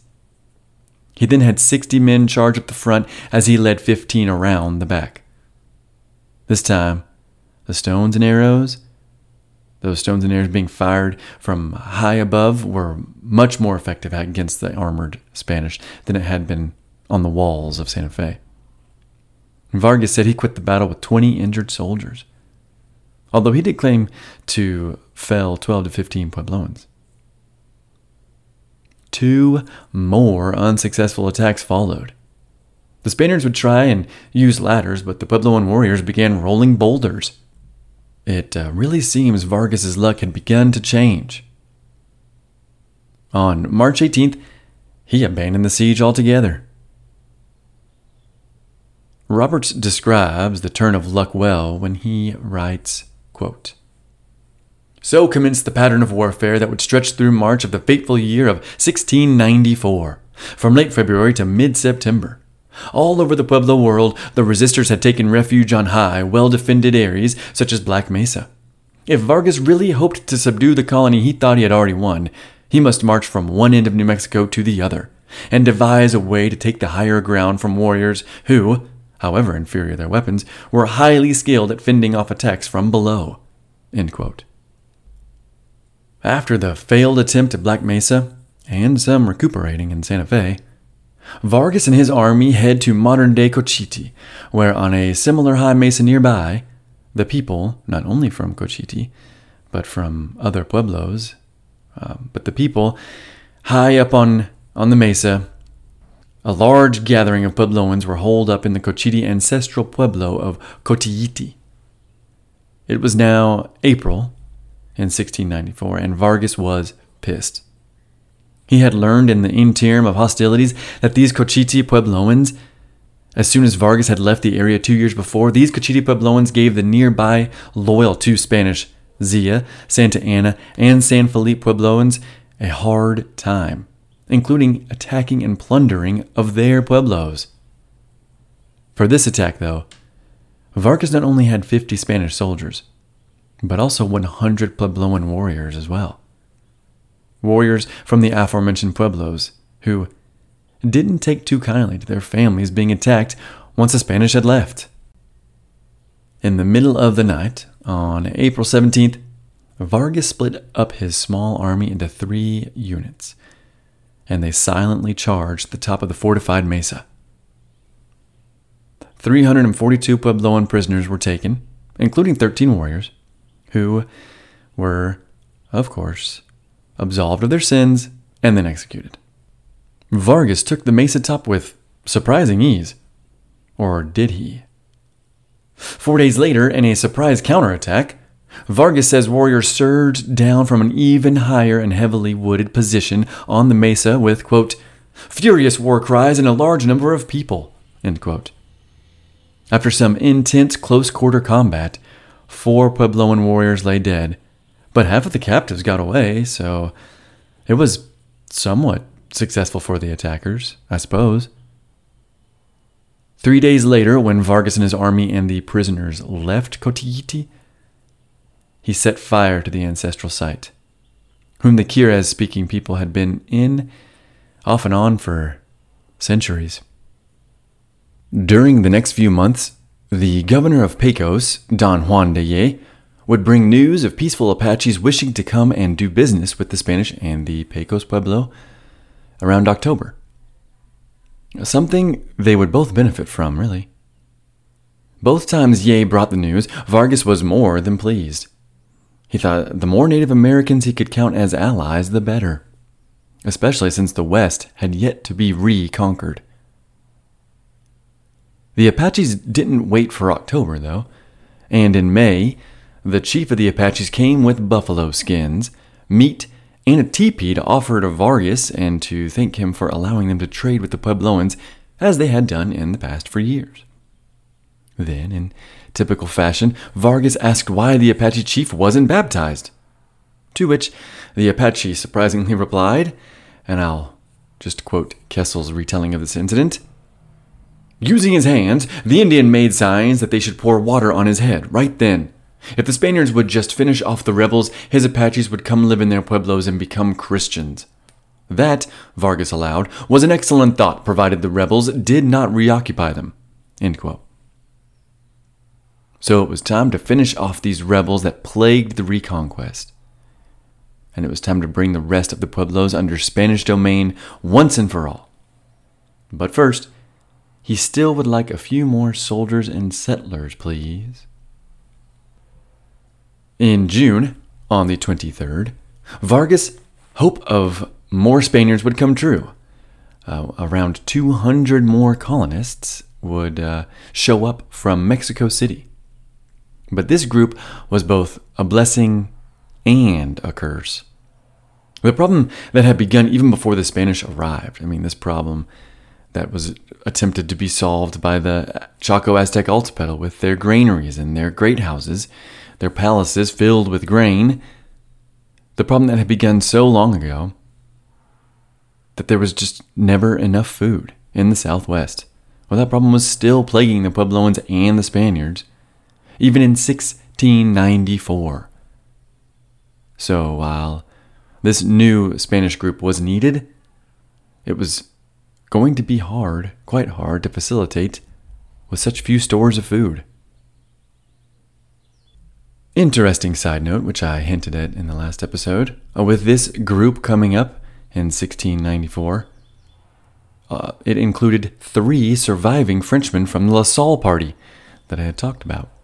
I'm not sure why they were there, but maybe they didn't feel comfortable in Mexico City. Or maybe they had some communication skills with the Native Americans that could come in handy. I'm not sure.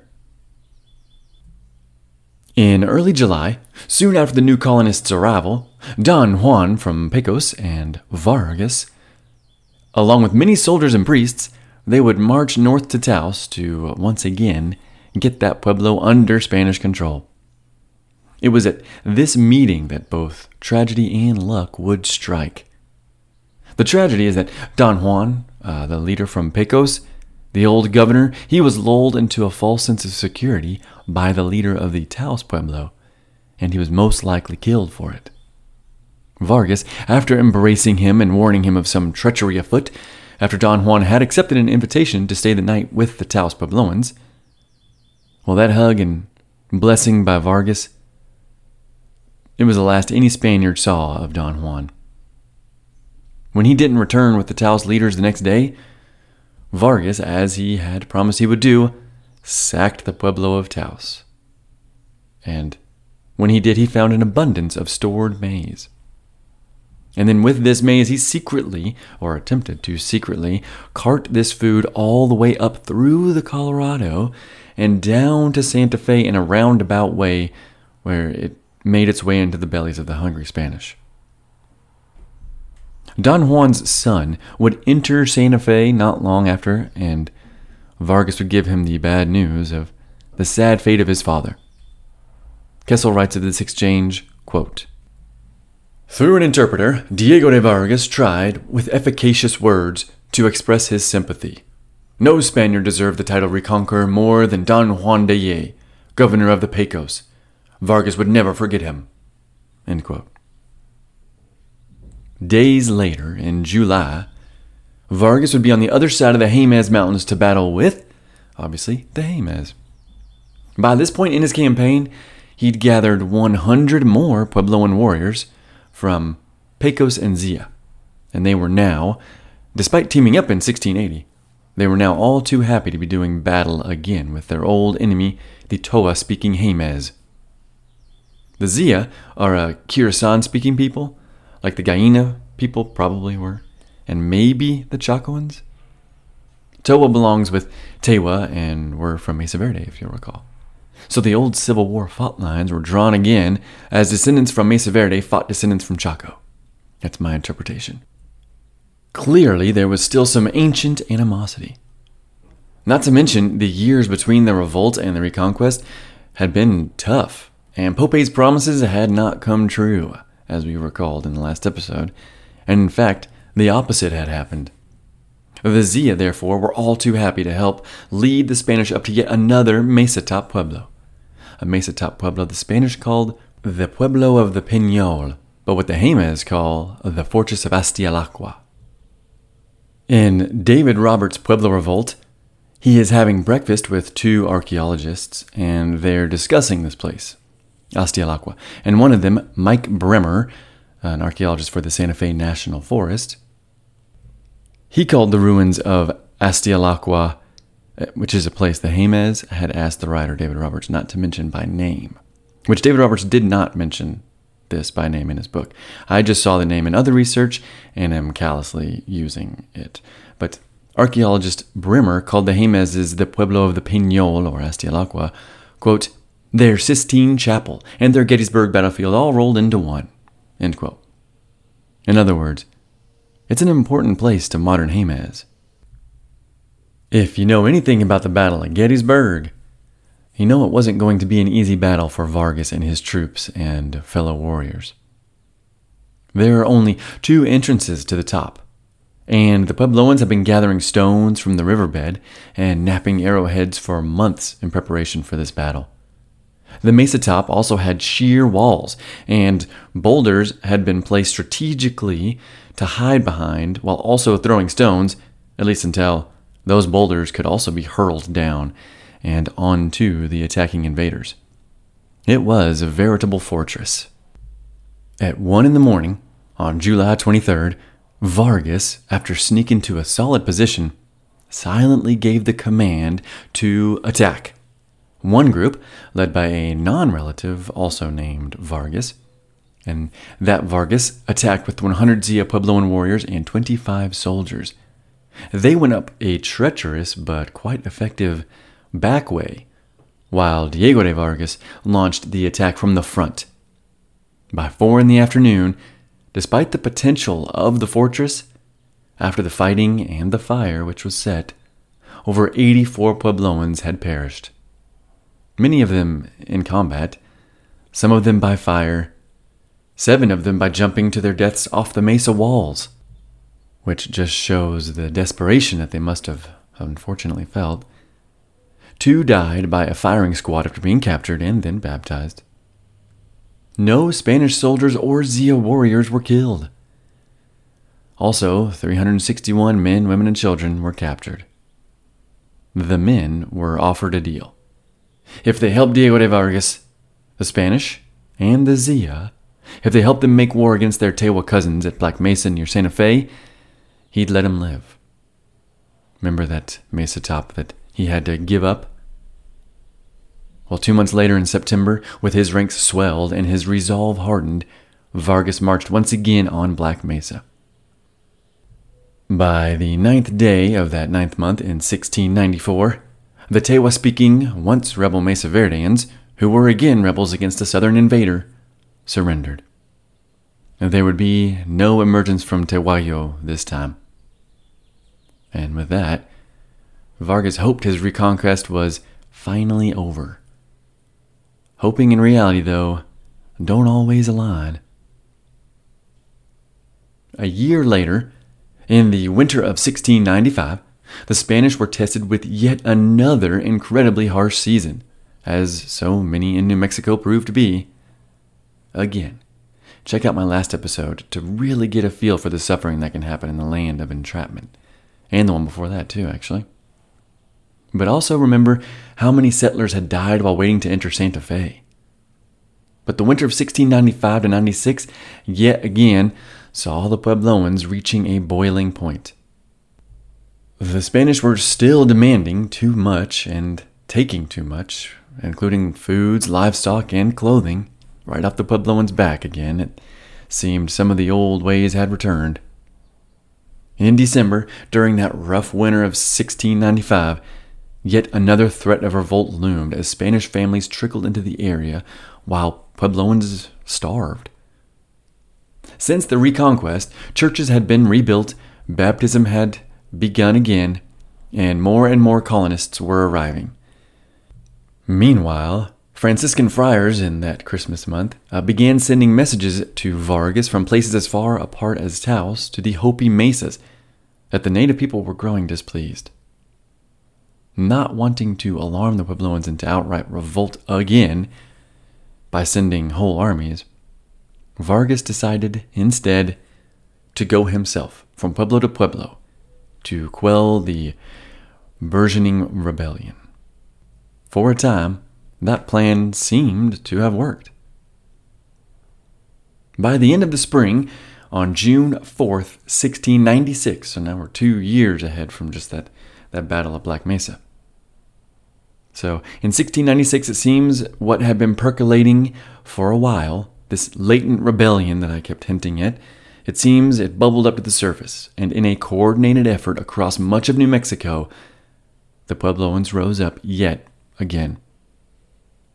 Knaut in his Pueblo Revolt of 1680, writes, quote, Five missionaries and 21 settlers lost their lives in a coordinated uprising that threatened to repeat the Pueblo successes of 1680. End quote.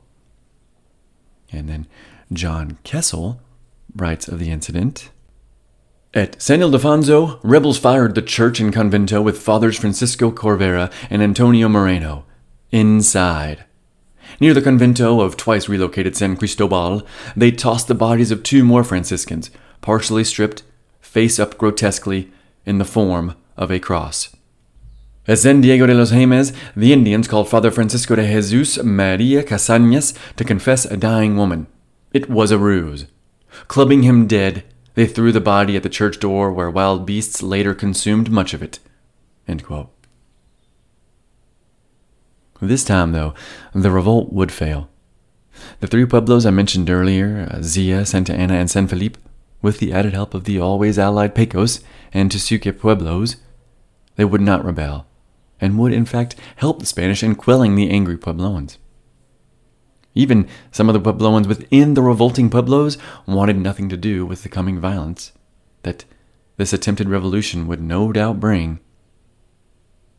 Knaut writes of some of these leery Puebloans, quote, In San Cristobal, for example, a Tano woman recounted the killing of two friars in the village on the first day of the uprising and told of how, quote, the old Indian women and other women put their arms around the bodies and wept over them tenderly, sorrowful over the death of the said two religious and lamenting the hardships which they expected to undergo in the mountains with their children. She also noted that some of the Indian men were of this same sentiment. End all quotes. The Puebloans, it seems, were tired of the violence. For the next seven months, Vargas would ride from Pueblo Stronghold and Mesa Top Fortress, including ones he'd already burned or destroyed previously. But Vargas would ride around the land from one Pueblo stronghold to the next Mesa Top Fortress. Each time, he'd repeat his previous winning record, and each time the Puebloans would be defeated. Almost all the Puebloans would be defeated. In August, Vargas would try and siege Acoma, but he gave up after only three days. The fortress was just too impenetrable. At one point, he asked the Puebloans to come on down and have a real fight on this nice level ground, to which obviously the Puebloans laughed at and not so politely refused. At one battle during the now bloody reconquest, re reconquest, I suppose, at one battle, the Spanish would kill a Puebloan revolt leader named Naranjo, possibly related to the aforementioned Naranjos, which I spoke of in the last episode. But as a Naranjo in one of David Roberts' books said, there are a lot of Naranjos. So, this leader, this Naranjo leader, his head would be kept as a trophy. And similar fates would meet the other leaders of this ill fated Revolt 2.0 until it fizzled and was over. Kessell wrote a great summation of the effects of this ill-fated revolt when he wrote, quote, The Pueblo Revolt of 1696 had backfired. By forcing a decision in Mexico City, it had strengthened the Spaniards' hand. New Mexico must never be evacuated again, whatever the cost. Another such humiliation of Spanish arms and the whole northern frontier might rise. Therefore, the precarious colony must be reinforced with more settlers, provisions, tools, and livestock. The revolt of 1696 not only assured the presence of many more Spaniards in New Mexico, but also, by its failure to attract all the pueblos, it crushed forever the prospect of another 1680. From then on, essentially, uh, between the Puebloans and the Spanish, toleration and cooperation, as Knaut puts it, quote, to a degree unimaginable in the previous century, underscored the interaction of the two peoples.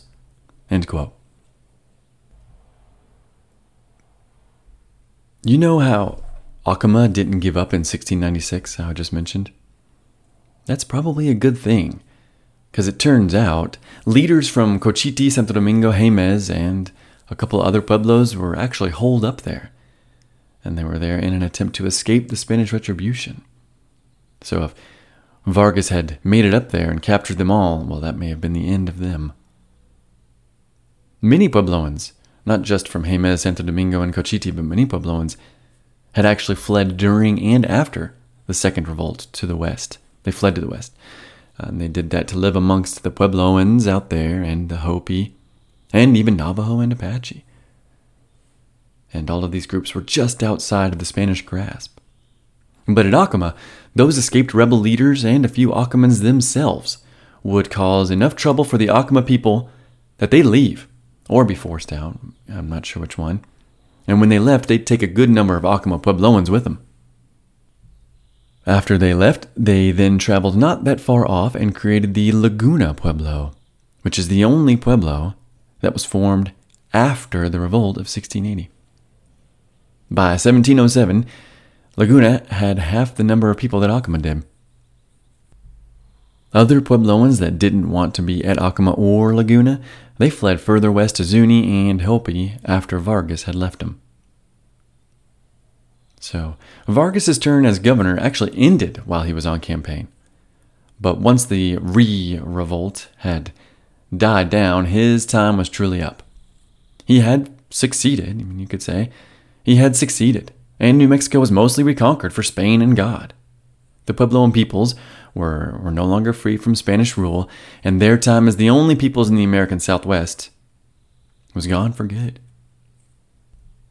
The Puebloans' ancestors had traveled by boat 25, 40,000 years ago, or by land 15,000 years ago. Probably both. They crossed the Bering Strait and the Pacific Ocean and island hopped along the northern part of the Pacific Ocean, and, and they most likely even, I'm going to say, across the North Atlantic too. And their ancestors made this hemisphere, this continent, their home. Their ancestors had developed the technology to hunt the mammoths, the mastodons, the giant ground sloths, the bison, the tigers, the lions, the bears, the wolves.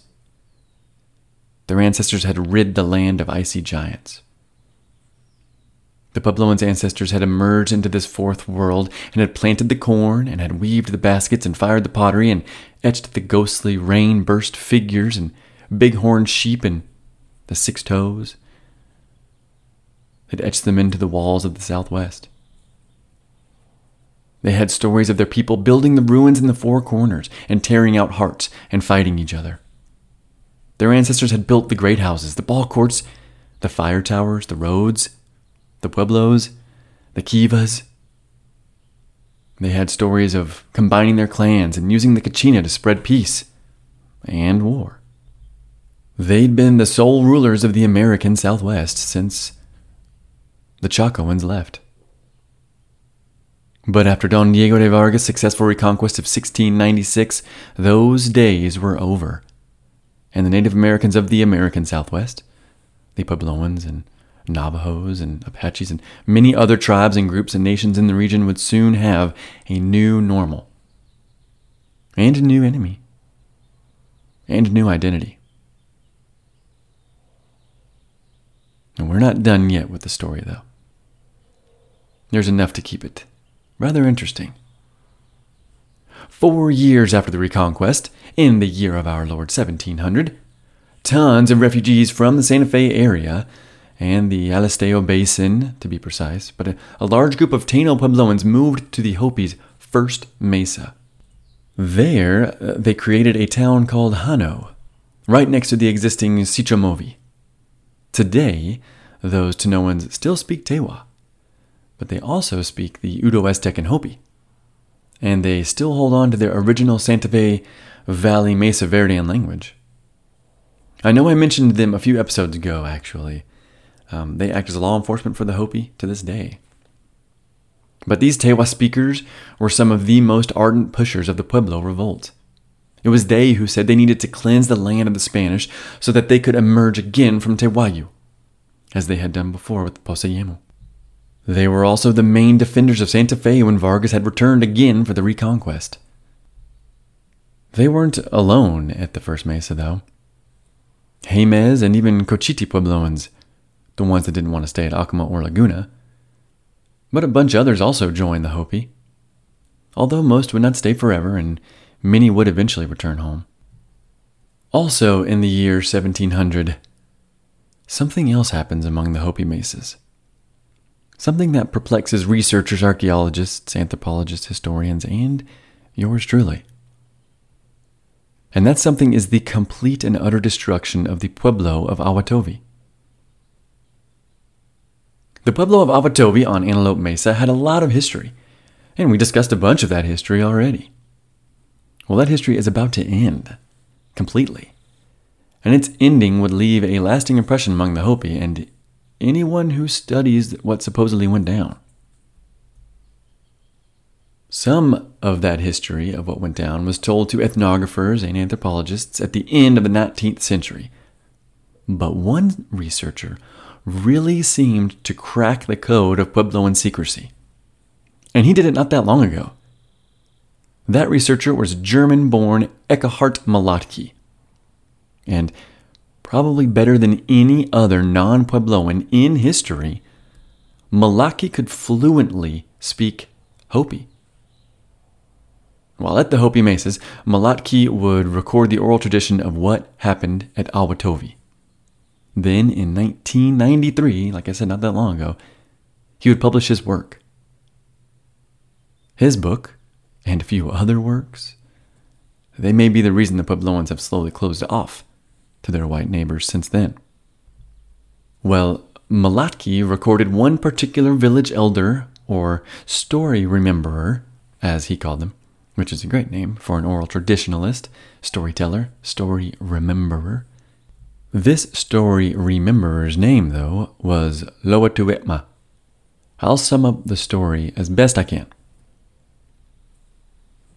By 1700, it seems Awatovi was descending into a nightmare. The rich and enormous city was spiraling out of control with rates of crime, rape, and murder on the rise. And on top of that, for five years, a drought rocked the Pueblo, with two of those years seeing no rainfall at all. Boys were turning vile and doing evil things to the elders and the women. It's all really gnarly stuff. This Pueblo's descent into seeming madness is frightening. Eventually, the headman of Awatovi, Ta'apolo, realizes he must do something for his Pueblo or his people will continue to suffer. He himself, Ta'apolo, had felt much suffering since the revolt. First, his beautiful daughter was killed by a man on horseback when she was run over. Then, the betting game he was playing with some neighbors and fellow villagers descended into a promiscuous sex orgy, which kind of puts strip poker in a new light, but which also tarnished his good name. And then lastly, he witnessed his wife cheat on him after a lovely evening of kiva dancing. Things weren't going well for Awatovi or Ta'apolo, and he and the entire Pueblo had only one thing to blame, and that was Koyaanisqatsi, witches. After a deep think and some possible peyote use, more on that in a second, but after some self reflection, Ta'apolo comes up with the plan on how to turn things around. His remedy? The complete and total annihilation of he and his entire pueblo of Awatovi. After some rejection from other Hopi towns, which seems reasonable, but after some rejection, the leader of Oraibi hears him out and agrees. It's what's got to be done to rid the land of witches. Oraibi, you'll remember, was not reconquered by the Spanish. So there are no brown robes or crosses at the large city on Third Mesa, or at least there wasn't in 1700. And at Oraibi, they were watching all of this in horror and thanking their lucky kachinas it wasn't happening to them. So one late autumn morning in the year of our Lord 1700, after a signal from Ta'apolo, the other Hopi Puebloans attacked the city. The men at that time were in the kivas doing men stuff, And when the attackers arrived and pulled the ladders up, they set the kivas on fire with the men inside. The entire village was burned, with many of the people being burned alive. The survivors, many of them had their legs and arms chopped off. The men, some of them had their penises and testicles severed. Some women had their breasts cut off. In some stories, these hacked apart and brutalized prisoners were left to die on the sand at the base of the mesa. But one man has found evidence of even further butchery. That man is Christy Turner. Yes, that Christy Turner, the archaeologist I have mentioned many times, the man who coined the term mancorn. Well, if I'm mentioning him now, you know what's coming. In 1970, Turner examined the remains of 30 Puebloans who had been found at the base of Antelope Mesa at a place called Polacca Wash, a place I have been to without knowing this history yet. These remains have been dated to 1700 using radiocarbon techniques, so the same year as the massacre at Awatovi. Obviously, Turner found pot polishing and other examples of cannibalism. It seems mancorn was still on the menu for the Puebloans. And it seems the survivors of the massacre at Awatovi were eaten. At least some of them. Lomatuway'ma concludes the story of the destruction of Awatovi with, quote, Thus the village leader, Ta'apalo, sacrifices his own children to get rid of this life of evil, craziness, and chaos. End quote. That seems like a bit much, but there's more. After this sacking and burning of Awatovi, the Hopis drove the Spanish Franciscan friars out of the Hopi mesas, all of them, once and for all. Since the reconquest and reopening of the churches, the friars may have been baptizing in the year 1700 a hundred souls a day, but that was no more after the destruction at Awatovi. The Hopis it turns out we're the only pueblos to be spared the Catholics proselytizing from then on. I mean, they partly blamed the Catholics for the witches being there in the first place. But there could be more to this kind of harrowing story. In 2002, a paper titled Reimagining Awatovi by an anthropologist named Peter Whiteley, I believe I may have even quoted from him in one of the episodes, but Reimagining Awatovi by Peter Whiteley was published in 2002. And in that paper, he claims to have found evidence of the use of peyote in the Puebloan world. And it was this use of peyote that may have contributed to the spiraling out of control at the Pueblo of Awatovi. He goes on to write about a secret manhood cult called Wubutsim that may have been using the drug to fuel a Pueblo revival as a kind of contradiction to the growing Catholic influence. The Wutsim may have blamed the Catholics for the sorcery or papwakt that was destroying the town. Whiteley uses in that paper both Spanish and Hopi accounts to pretty convincingly tie this theory together, which he does say is a lot of conjecture. He also talks to David Roberts and tells him, quote, the real Papwakt were the Hopi who supported the church at Awatovi. End quote.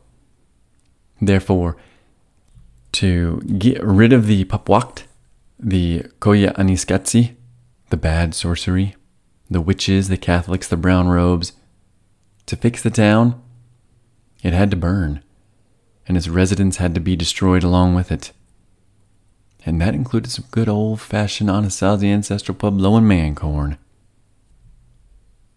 But, like with a lot of things Puebloan, the answer may never be known by non Hopi.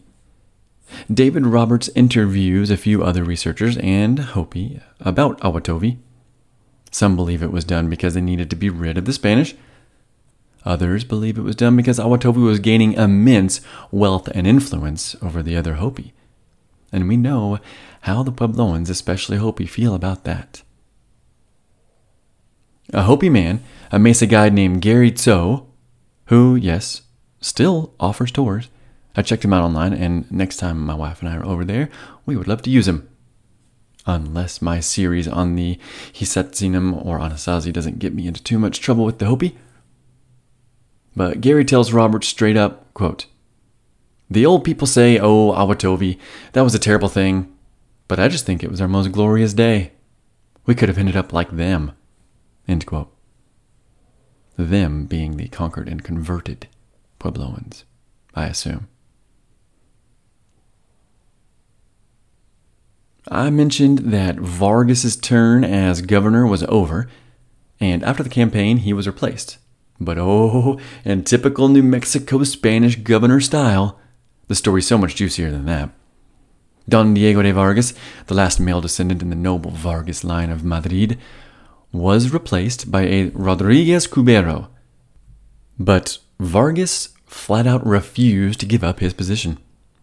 So naturally, Cubero had him imprisoned. And Vargas would sit in that prison in Santa Fe, the town that he had reconquered not once but twice. He'd sit in that prison for three years. Once back in Mexico, New Spain, after his imprisonment was over, Vargas would campaign and hustle his way to another governorship. This one would see him as governor starting in 1703. But during this time as ruler of Nuevo Mexico, he would die on campaign at 60 years old while doing battle with the Apaches. In the Vargas family chapel in Madrid, in Spain, there is a portrait of the man with a Spanish inscription that reads, and this is my Spanglish El Señor Don Diego de Vargas Zapata Lujan Ponce de Leon, Marquis de la Nava de Barcinas, of the Order of Santiago, Gobernador, Conquistador, Pacificador, y Capitán General de Nuevo Mexico. He lost his life in open battle while attempting to rescue the sacred vessels at the siege of Bernalillo, the year 1704. End quote. It turns out the inscription may be a little off, as it is most likely that he died due to an unknown illness rather than during battle. I'm sure he much rather would have gone out from the tip of an arrow or the blunt side of a river stone thrown from high atop a mesa wall, but he did die in his beloved New Mexico, the land of entrapment indeed.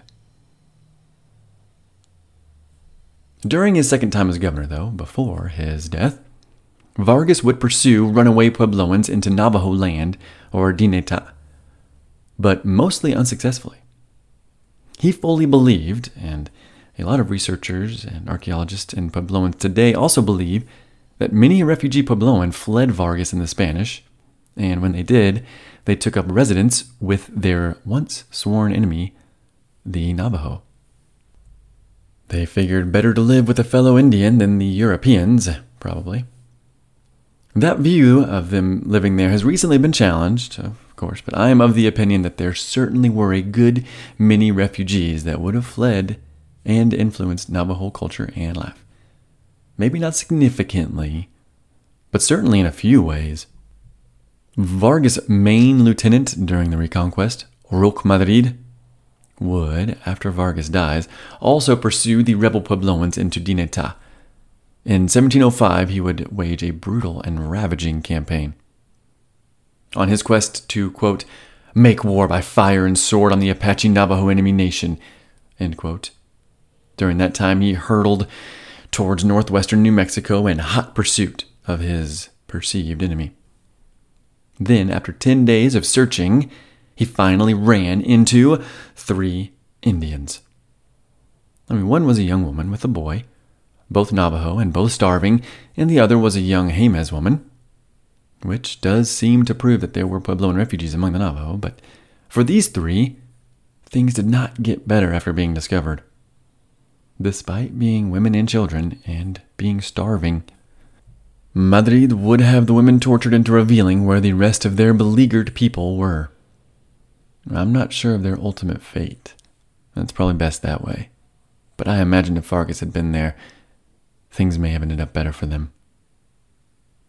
On August 12, 1705, Madrid, who was 60 years old at this point, he was finally able to wage his battle against the Indians who'd escaped he and his boss all those years ago. This battle was fought against mostly Navajo, but with some Jemez, and it was fought on top of a butte in a place called Gobernador Canyon, possibly named after Vargas. It was a gnarly battle, with ledges and ladders. The Indians ambushed Madrid in the morning after a night of yelling and taunting back and forth between both the Indians on the butte and the Spanish and Indian allies at the base of the butte. In that ambush, he drove it back, right back up onto the butte, but in the process, some Navajo and Jemez fell and died. Those that didn't die when they hit the deck were summarily executed. All of them were scalped, though, by the Indian allies of Madrid and the Spanish. These scalpings were done intentionally away from the bottom of the butte so that the people on top could see the act.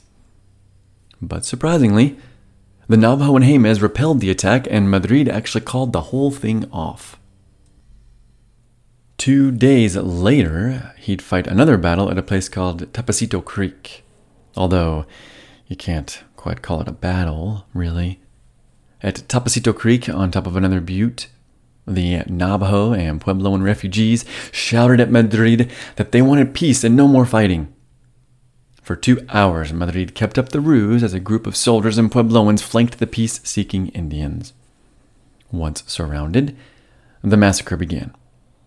Madrid wrote of the whole affair, quote, Of the more than thirty that were there, no more than five escaped, not counting two who in a great fury threw themselves over the edge.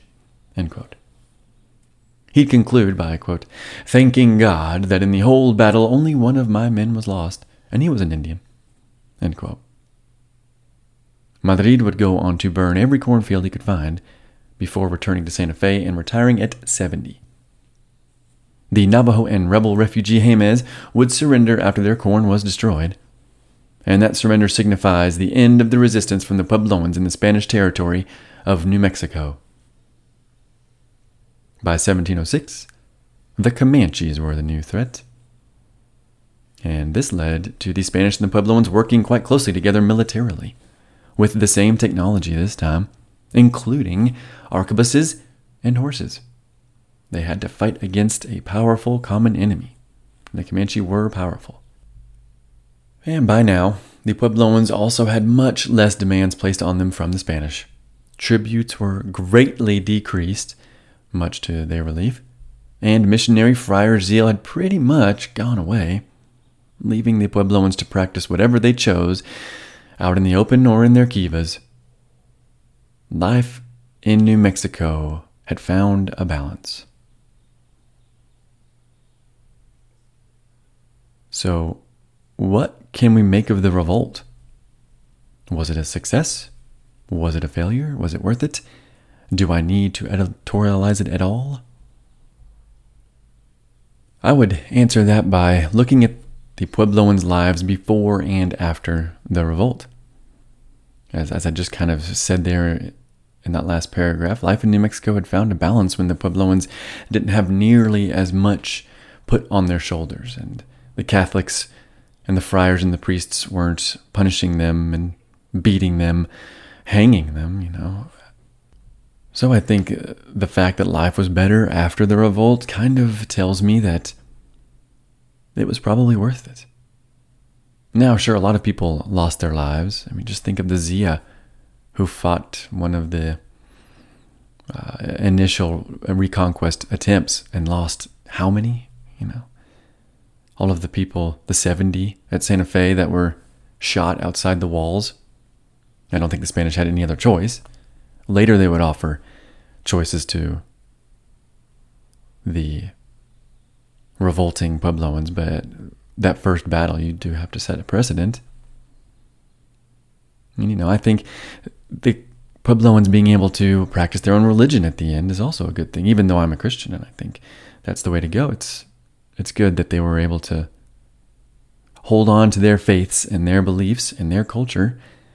I think that's a great thing. You know, recently I have kind of made a cultural turnaround of sorts myself, mostly in light of the world around me, I suppose, and where we are headed and where I believe it's going, unfortunately, but I think the revolt was ultimately a great thing because the Puebloans, they got to self govern and practice their own beliefs after the Reconquista.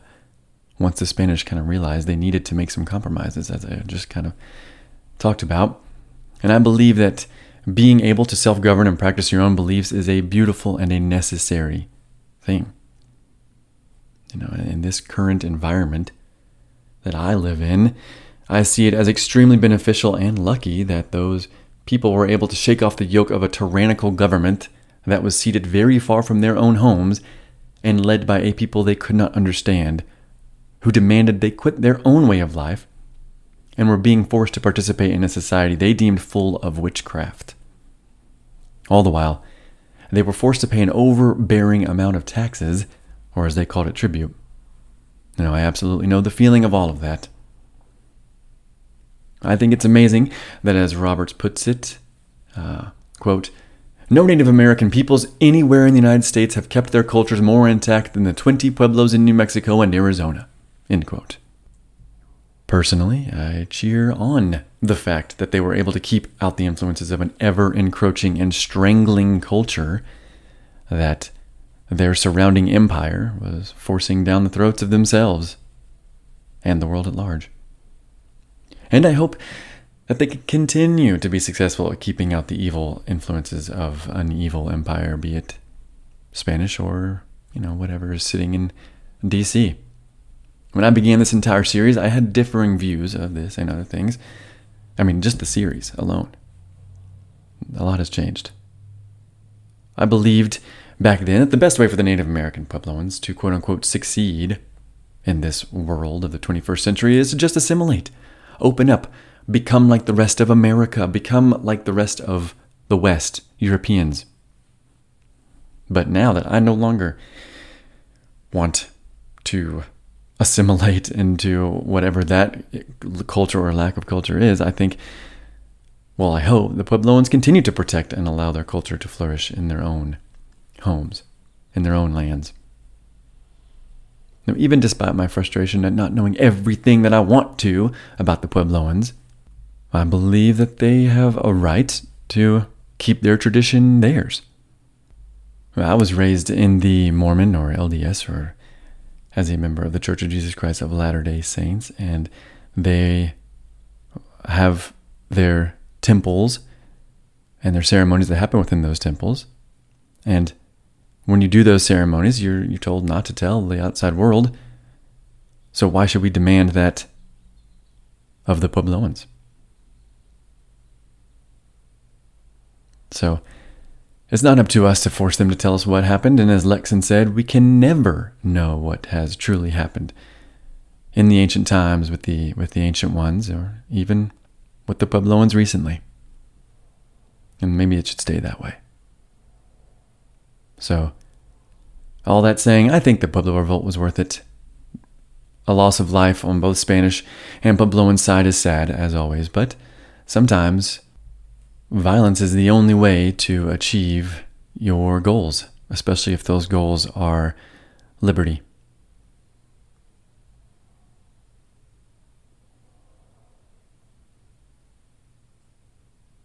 So, Next time, oh, I'm not, I'm not condoning violence, by the way. I don't want to get in trouble or for any of y'all to think I'm crazy. But so next time, we're not quite done with the Spanish. Actually, I kind of changed the name of this series um, when the Spanish arrived from the ancient ones to the Spanish Southwest. Hopefully, nobody noticed, but well, I've told you now, anyways. So, our next episode will conclude the Spanish in the Southwest. It will be over the Dominguez Escalante expedition that went from Santa Fe up to Colorado, over to Utah, down to Arizona, and then back to Santa Fe. They were trying to reach California, I believe, of all things. It's crazy. They had no idea how far away they were. I don't want to ruin any more. Stay tuned, and I will see you guys again in the American Southwest.